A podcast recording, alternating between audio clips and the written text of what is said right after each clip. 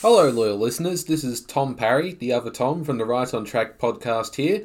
As you may have noticed, we haven't really been releasing any new episodes lately. So, to make up for that, we have put together a series of Thomas the Tank Engine short stories, which have been written and produced by none other than our own Tom Denham. Hope you enjoy.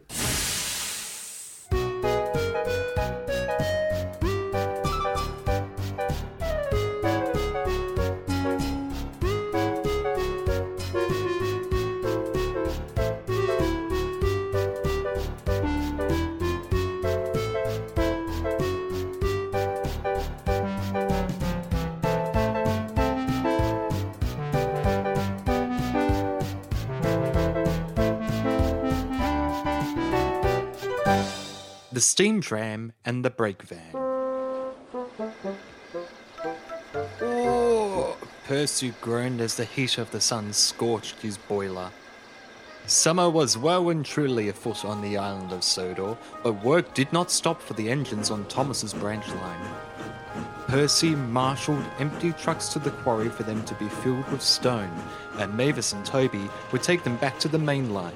Most of these full trucks would then become a part of big heavy goods trains hauled by the likes of Henry, Donald, or Douglas. Percy had to work extra hard to ensure that the quarry had enough empty trucks to fill up the stone again, but the more trips he took, the more difficult his day became. Stone quarry trucks had a well known reputation for being the rudest of them all. Don't try and cross a train of quarry trucks, Henry would remind Percy. They can be destructive if not treated properly. Percy frowned at his line of trucks. The truck closest to the front gave Percy a very sly grin without saying a single word. The trip was long and arduous, but Percy finally made his way to the quarry.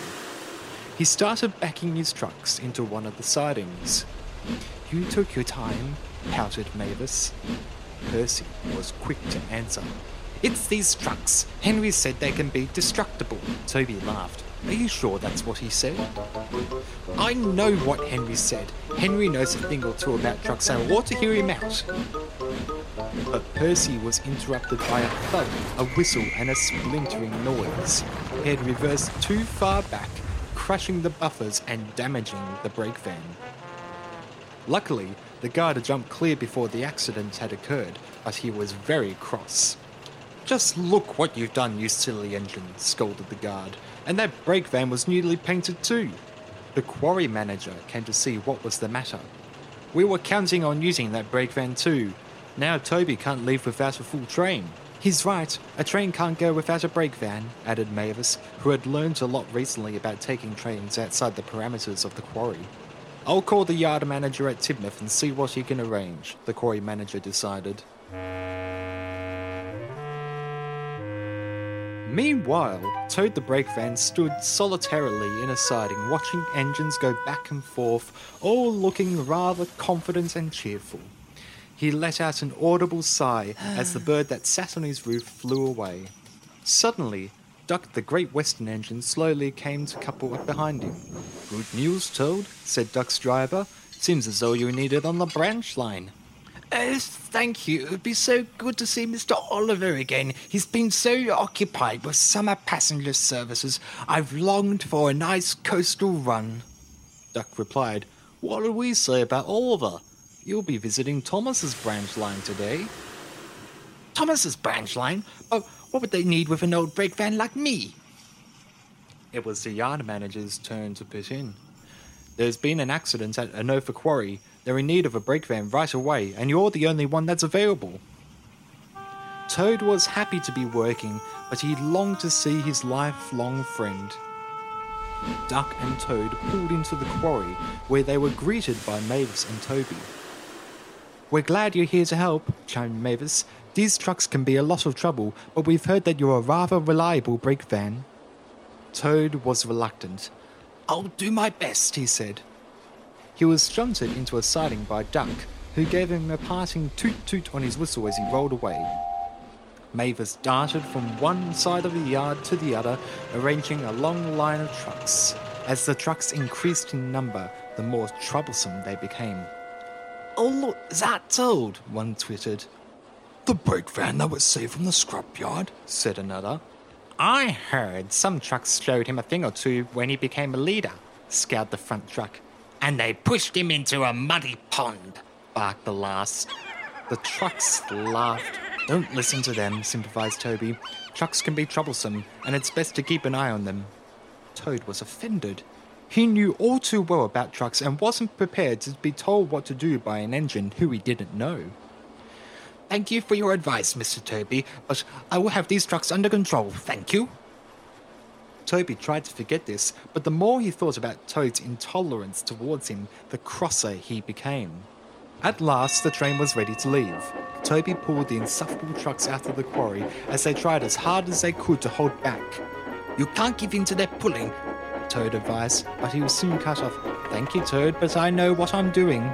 It wasn't like Toby to be so easily flustered, but he was certain that there weren't going to be any accidents today. As they pulled out onto the branch line, the heat got to the trucks, Toad and Toby. The tram engine doesn't like you, a truck whispered. You should show him a thing or two and hold back when we next try a trick. The trucks were fully aware that if they tried to pin down their brakes, that Toby would keep on pulling forward until they stopped. Their chance came when they reached the top of the short incline. Hold back! Hold back! The trucks screamed. Toad thought this was the right opportunity to apply his brakes, but Toby kept on pulling. Then it happened. A coupling snapped, leaving Toad stranded on top of the hill, unbeknownst to Toby. Goods trains weren't usually scheduled to stop at passenger stations, but most have platform speed restrictions that engines need to adhere by. Toby slowed down as he pulled into Elsbridge. The station master monitored the platform as the long train snaked its way in and out of the station. Then he shouted, Stop! Stop! You can't leave here without a brake van! Toby had obviously misheard, to which he replied, I don't want to hear about that brake van again. A red signal then shot up in front of him. Whatever now, he fumed. Toby rang his bell to challenge the signal.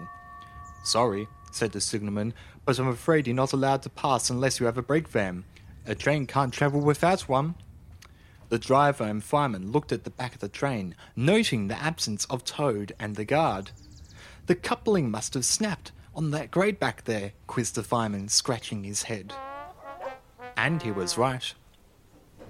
As Toby slowly backed in the direction he had come from, there was Toad, sitting on top of the grade waiting for them. Toby felt awful. I'm sorry, Toad. I shouldn't have pulled so hard. No, Mr. Toby, I'm sorry I didn't listen to you in the first place. I shouldn't have listened to those trucks. We both know that trucks can be troublesome, that's for sure, laughed Toby. So maybe we should make sure that we just listen to each other, Toad replied.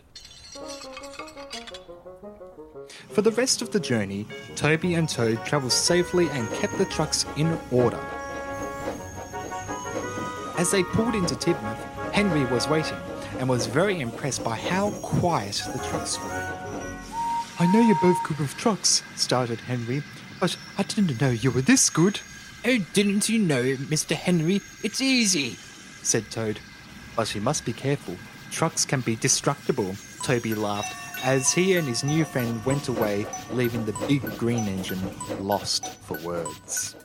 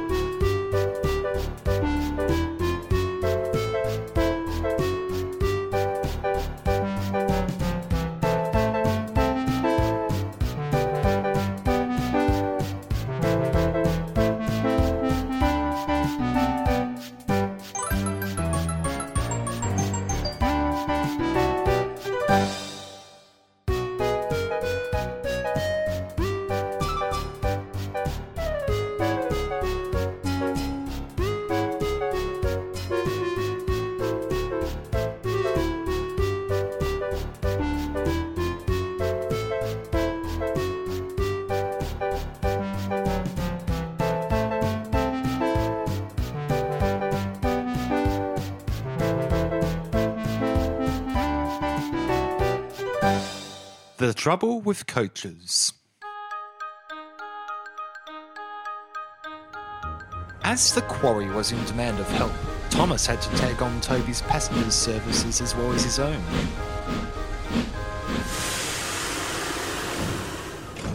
Each morning, he had to take an extra early service to get the workmen to the quarry and then a late service to get them home again. This, however, meant that Henrietta was not needed. She sat in the coach sidings at Knapford, hankering to be taken out again.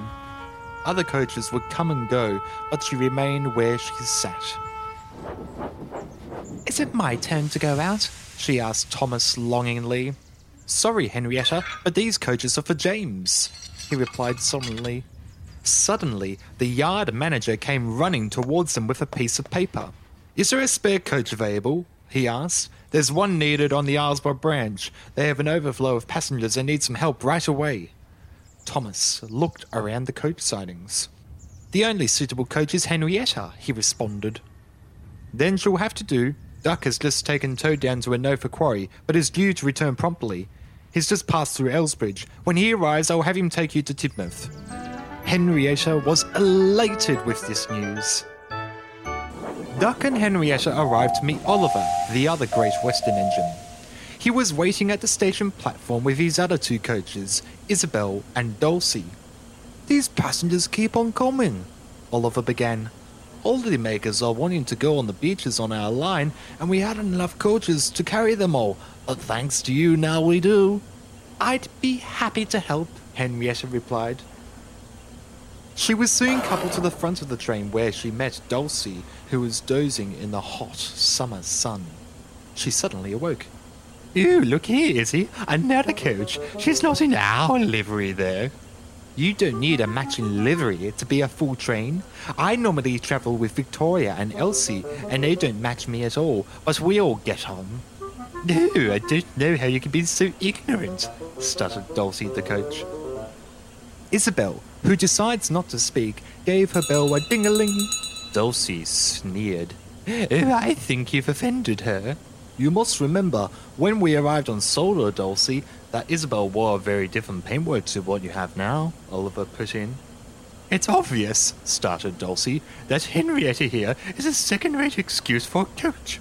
Even though we are branch line coaches, we still have a reputation to obtain. Henrietta decided to ignore Dulcie, and they soon got on with the work. The holidaymakers were enough of a distraction for the three coaches to enjoy their day, but it didn't stop Dulcie from quietly seething between journeys.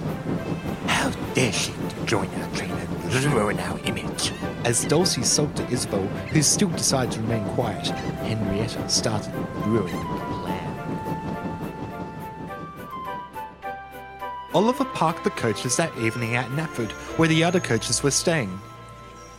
Toodaloo, he cried as he went to go join the other engines at the washdown. It wasn't long until Dulcie and Isabel were both asleep. Soon enough, Thomas parked Gordon's express coaches in a siding. Hello, remarked Thomas. You seem troubled. It's that Dulcie. She's too worried about her reputation, and that I'll worry about her image. Thomas laughed. That's no way for a coach to behave. Henrietta got Thomas's attention and proposed her plan. Thomas chuckled at the idea and agreed to help. The next morning, Dulcie awoke as she was coupled to Oliver. A very enthusiastic voice exclaimed, Hello, Dulcie! Dulcie's eyes darted from left to right. Standing next to her was a coach much akin to Henrietta, but wearing a yellow livery. Oh, I'm Hannah. I'm going to be helping you and Henrietta today. Dulcie was alarmed. Where's Isabel gone? It was Thomas's turn to put in. Isabel is having her routine maintenance today. Dulcie fumed. Soon Oliver was steaming up at the station, baking in the warm sun, as passengers idled their way up to the platform. Oh, look, said a little girl. Look at those two coaches. They look so nice with their yellow and brown colours. But look over there, said a boy, pointing to Dulcie. She doesn't match with the other two at all. Dulcie had never felt so offended. She often basked in her great western colours, but today wasn't that day. The guard blew his whistle and waved the green flag, signalling to Oliver that it was time to depart. With a sudden lurch, it was Hannah who released her brakes the quickest. Oliver lurched forward, with the weight of the three coaches and the passengers shooting him out of the station like a rocket.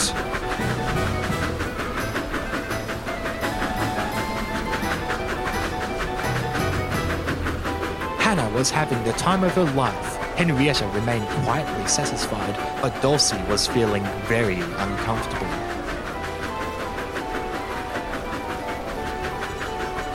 Oliver and the coaches sped down the line at a disconcerting speed. He slammed on his brakes as the train came to a grinding halt. Dulcie was expecting the guard to come marching out to lecture Oliver just how to pull his train, but her rush of thoughts were interrupted by a roar of laughter from Oliver, Hannah, and Henrietta. A familiar figure walked towards the train. Well, Oliver, began Sir Topham Hatt, I didn't take you as an engine who are partaking tomfoolery, but I won't tolerate this kind of nonsense in such a busy period of my railway. You could have injured one of your passengers. I'm sorry, sir, said Oliver glumly. Henrietta was next to speak. It was actually my fault, sir. Sir Topham Hatt was flabbergasted. I felt hurt by the things Dulcie said to me yesterday, so I thought she ought to have a lesson. That, regarded Sir Topham Hatt, is not the way to deal with a problem. I would appreciate it if such matters were dealt with in a more professional way. I won't have my passengers being bounced around like peas in a frying pan. The service had to continue, but the following day, Isabel rejoined Oliver along with Hannah, while Dulcie and Henrietta were to remain in the yard until told otherwise. I'm so sorry I was so stuck up, Dulcie finally declared. It's quite all right, replied Henrietta. I understand that you have a position to keep up, but maybe our ideas of such things are different to one another.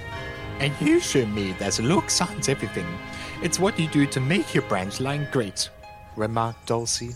You're right, said Henrietta, and at the end of the day, all of our branch lines connect together and are a part of the same railway the North Western Railway.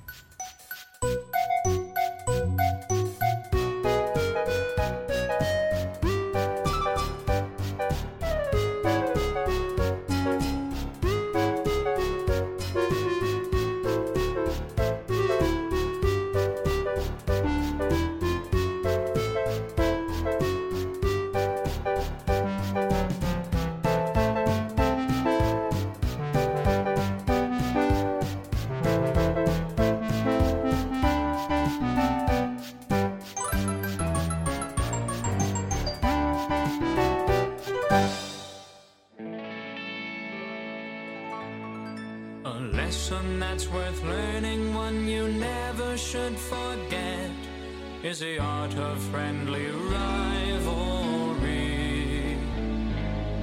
It's not always about winning, you must learn that from the start.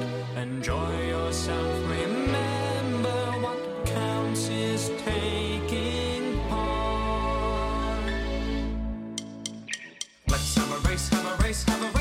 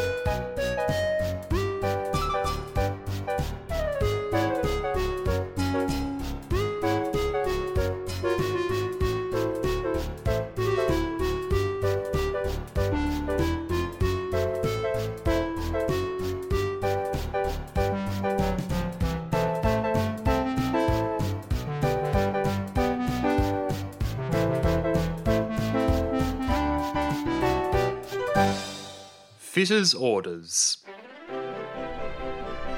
The Fat Controller had many engines on his railway for many various jobs. They were stationed on particular routes or lines. However, when an engine is ill or is being repaired, someone must quickly go in their place to ensure that all scheduled services still run accordingly. This today was the case for Percy, the small green engine on Thomas's branch line. He was due for routine maintenance, so Derek was to take his place. Derek was mainly used as a mainline inspection diesel as he easily strained himself out. Today, Derek had to visit the dairy where a line of milk tankers were waiting for him. He owled his way into the siding looking rather worn out. Daisy, the diesel rail car, observed. The driver got out of the cab onto the platform. We've given you plenty of trial runs on the stretch of the main line, he started. Soon enough, you'll find your strength to pull a proper train again, just as you were designed to do. A shunter coupled the milk tankers to Derek. The engine crew walked down the platform to the station to buy themselves some tea and cakes while they had the opportunity for a small break. I don't know how much of this I can take. He said to himself. What do you mean? asked Daisy. I've got teething troubles, you know. It means I can't push myself too hard. Daisy scoffed. Diesel engines like you and I shouldn't have to pull too much. It's bad for our swerves. Derek blinked. What do you mean? Swerves. Oh, haven't you heard? began Daisy. It's Fitter's orders. He told me to never, never pull. As Daisy was speaking, Philip, the diesel box cab, buffered up a milk tanker behind her. At the very instant touch of the buffers, Daisy roared, Excuse me, little engine, you mustn't buffer those trucks up to me. But, but, but, but, Philip started and didn't know what he was going to say and was rather daunted by the looming presence of an angry diesel rail car. Leave those tankers for Toby. He can fuss around with them later. Philip made himself scarce. Derek, on the other hand, was quietly impressed. His crew eventually came back bearing a full pot of tea and an assorted array of cakes for the journey. Take it from another engine, Derek. Diesel to diesel. We shouldn't be forced to strain ourselves beyond what we can pull. Derek's concentration was scattered as the guard blew his whistle and waved the green flag and left the station in a hurry. Goodbye, Derek, and remember what I said, called Daisy from behind. Derek was having a good run for the most part. He glided through stations and yards, honking his horn to engines as they went by. They made it into Knapford Station in good time, but Derek was starting to quake. The station master approached the engine crew. Bearers had to take special goods trains to the other railway and has had to leave his passenger service. Do you think that you'll be able to cover it? Well, we finished Percy's milk delivery, so it seems all good for us, assured the driver. I'm not so sure about this, muttered Derek, looking at the red and cream bogie coaches. Come on, boy, comforted his driver. This'll be a good run for you. The passengers filed into the coaches as the guard blew the whistle and waved the green flag, and Derek shot off in a hurry, hoping that it would all be over soon.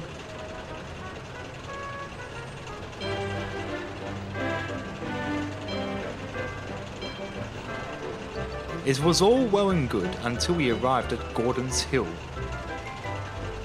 Oh, grease and oil, not this hill again. Derek strained up the grade as his wheels spun faster. His engine coughed and spluttered, and then there was trouble.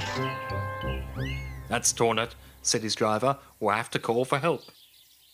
A message was sent to the nearest signal box to warn engines travelling up the line. Much to his distaste, it was James to rescue the train. Stuff and nonsense, that's what all you diesels are, he retorted as he pulled the angry passengers away. BoCo, the friendly diesel, towed Derek back to the sheds, where Fitter was waiting to look over his engine.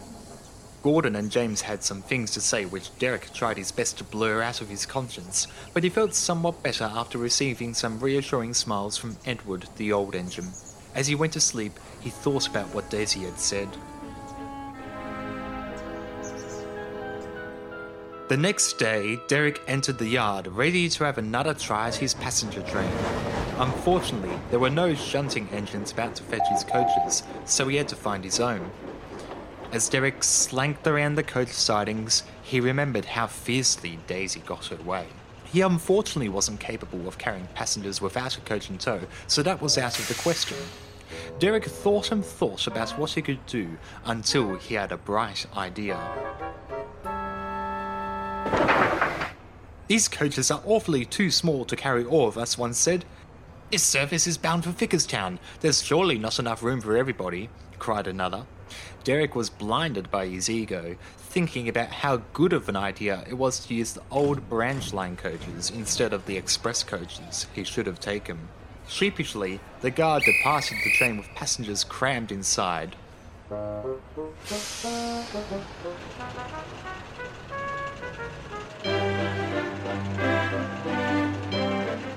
Derek happily hummed along the main line, feeling very good about himself.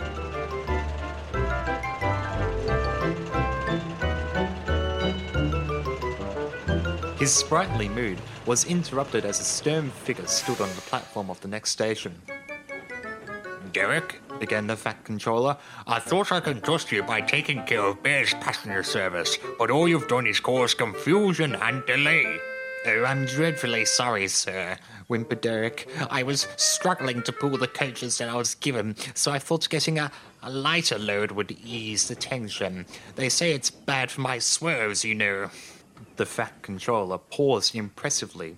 It seems, he began, that you have been influenced by those who seem to have a particular disposition about pulling trains. I would advise you listen to my guidance only. Have I made myself clear? Yes, sir. I'm sorry, sir. But what do I do about my train? I'm worried that if I pull too much, that my wheels might just slip too far. The Fat Controller turned and smiled.